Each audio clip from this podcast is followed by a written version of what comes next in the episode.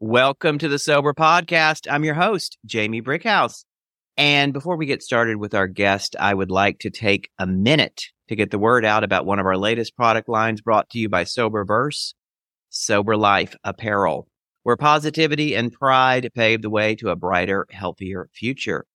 Please visit our new website, soberlife.com. That's S O B R L I F E dot com and check out our new merchandise. Our sober celebrity guest today is Ryan Dusick. He is an associate marriage and family therapist, the founding drummer of Maroon 5. Very cool. A mental health coach, speaker, and advocate. Also very cool. And even cooler in my book, since I'm also a writer, the author of the book Harder to Breathe, a memoir of making Maroon 5, losing it all, and finding recovery. Thanks for joining us today, Ryan. How are you? I'm great. Thank you for having me on, Jamie. Glad to have you here. And given your story, which is an amazing one that I can't wait to get into, I thought our topic focus of the interview today would be reinventing yourself and starting a new career in sobriety.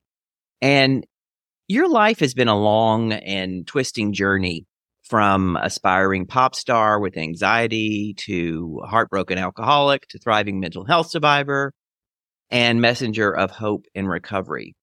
Tell us a little bit about what life with anxiety was like during your career as drummer for the multi hit, multi Grammy award winning uh, band Maroon 5.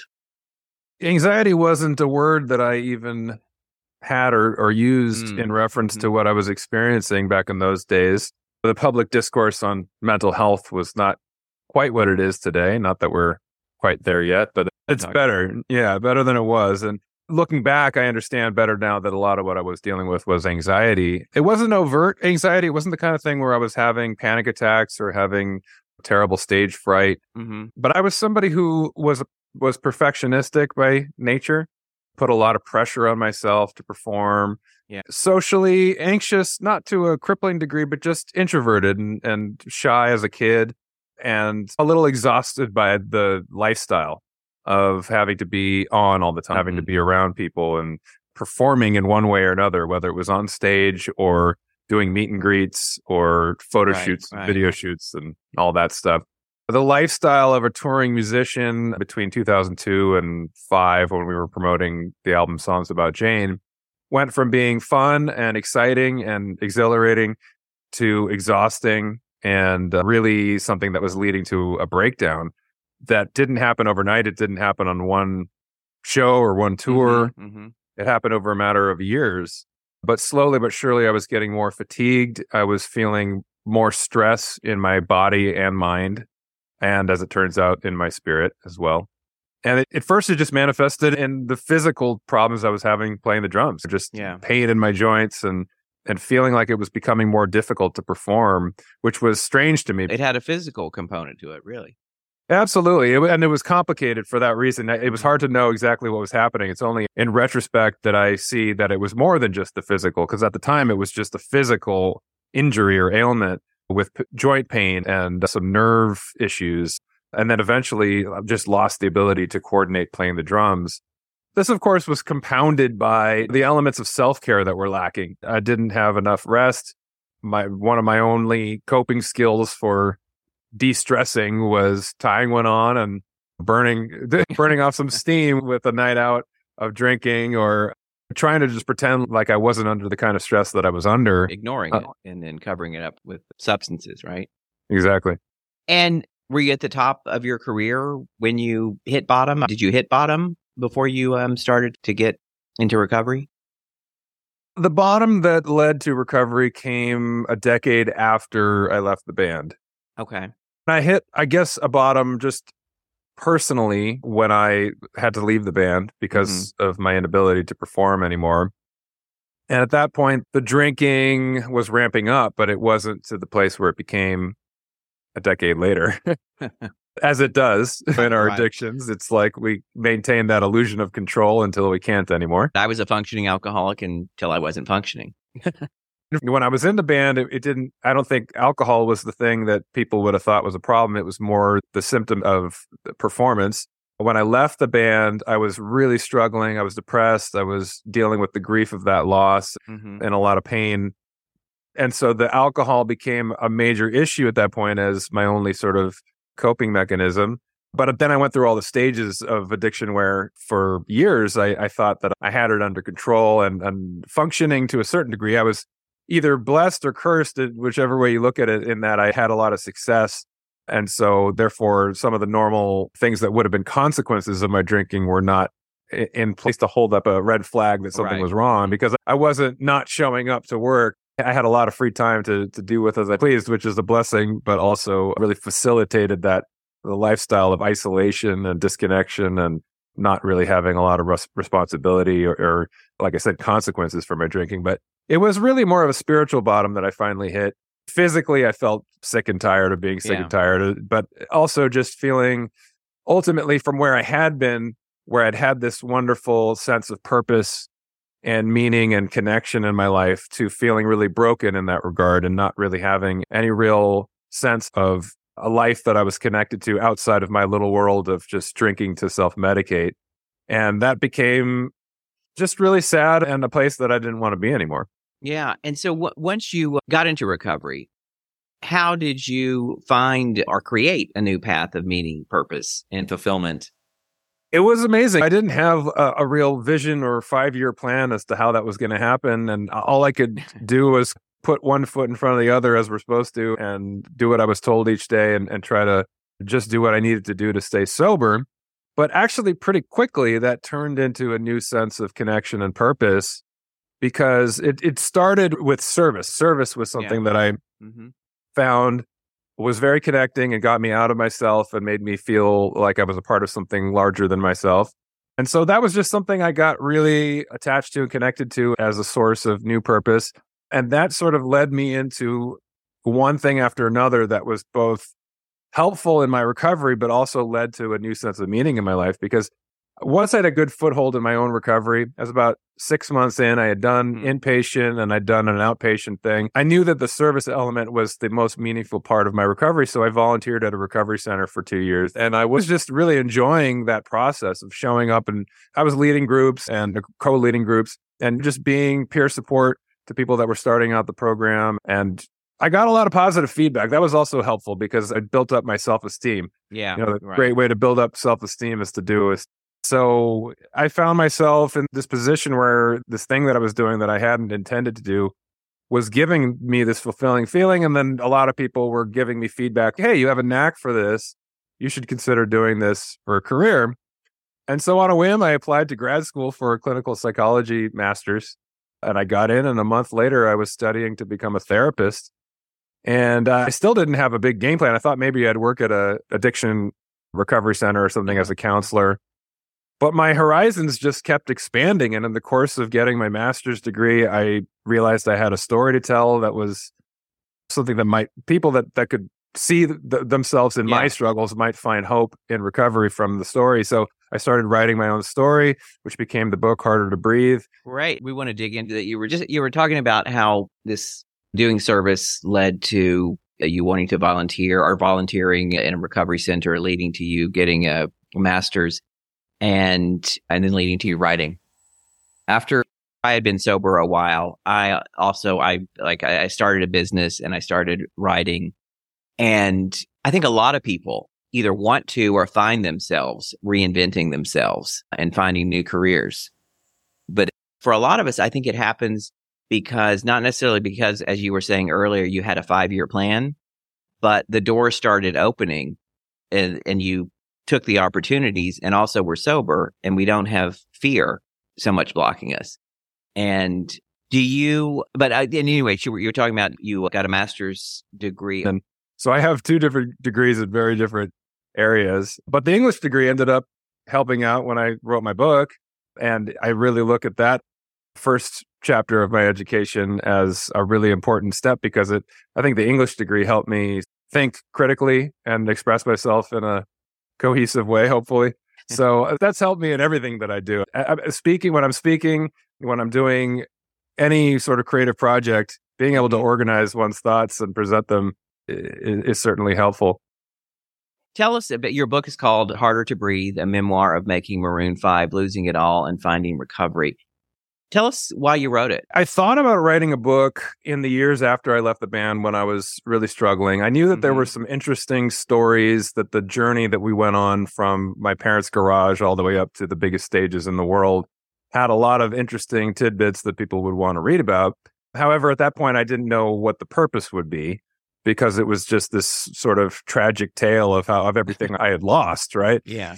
But fast forward a decade when I was in recovery and starting this whole new chapter of my life and discovering new purpose and meaning, writing the book took on a whole different level of importance in my life because it was almost like a mission mm-hmm. to to share what I had learned and enter a world of advocacy. Again, I didn't have a, a plan as to what that would lead to. It was really just about the craft of writing the book and hoping that it would find an audience. But in doing so and getting out and promoting it, I've found this whole other career speaking and being an advocate.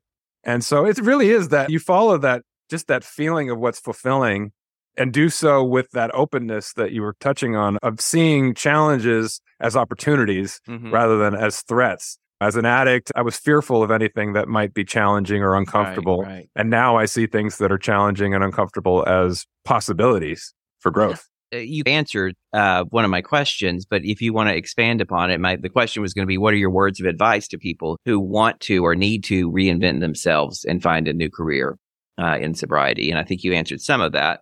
Yeah, I think also in terms of finding purpose and, and something that's fulfilling in your life, I think we we often think we're either born with some great talent or it's very clear to us that the universe or God or, or some entity has ordained us with something mm-hmm. that is our great purpose in life. And I've found what has been very freeing for me is realizing that meaning and purpose is something that we can define for ourselves.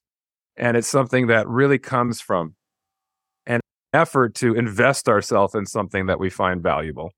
You create purpose by applying yourself to something. You don't have to be a, talent of unparalleled level to be people think that purpose only comes in the form of finding the cure for cancer or being a or rock being star or exactly yeah. and there's a lot of forms of, of purpose and there are people that are doing things that are very small wonderful things for themselves and for the world that that for them is purpose that maybe for me wouldn't be purpose to each yeah. of us it's really just a journey of finding and creating a sense of what's going to give us uh, connection and flow and ultimately create some meaning in our lives.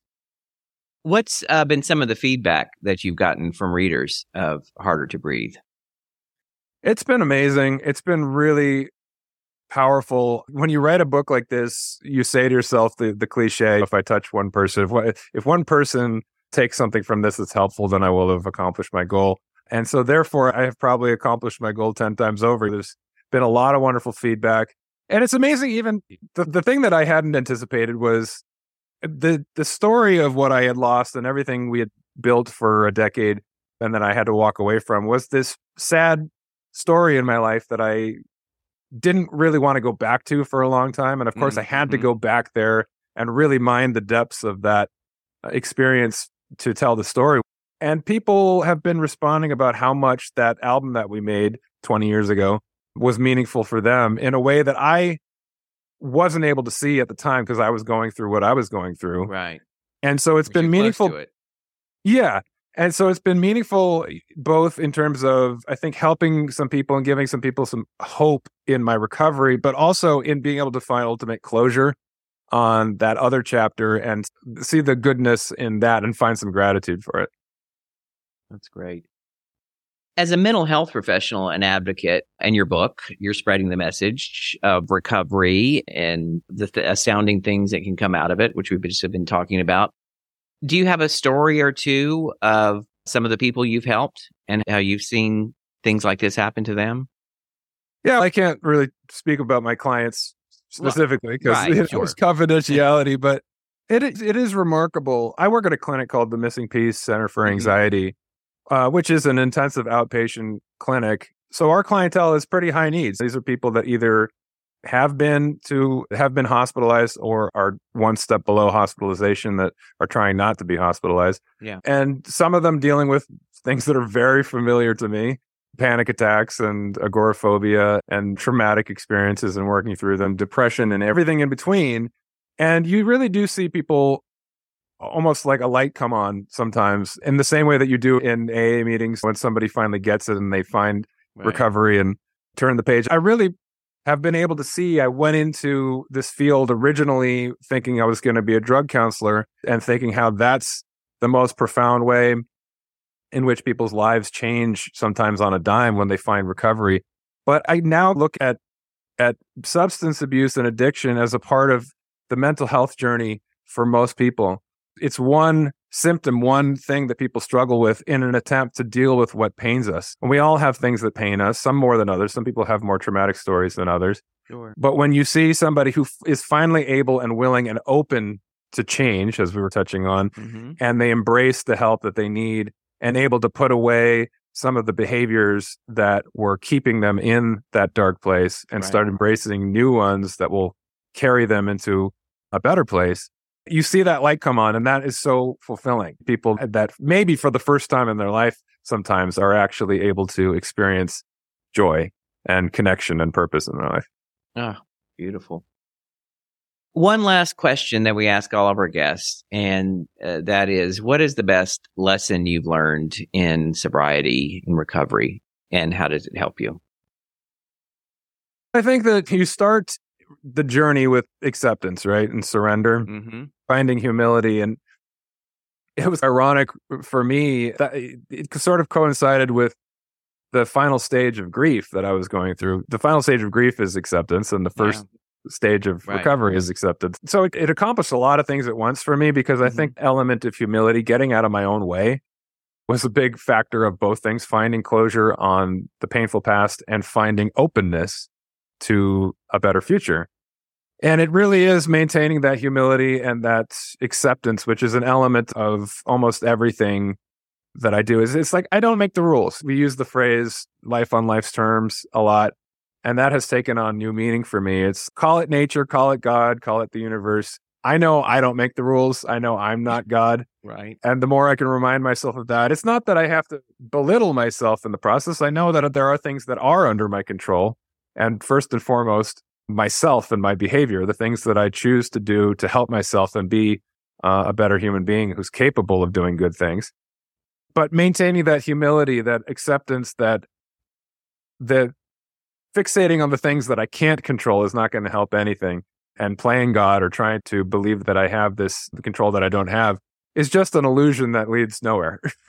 so it's being humble. That's probably the most important thing. That's a great lesson. And thank you, Ryan, for talking with us today. And, and everybody, I urge you to get a copy of his book, Harder to Breathe. And thank you for a great interview, Ryan. Thank you, Jamie. Appreciate it. And to all our listeners, thank you for your continued support.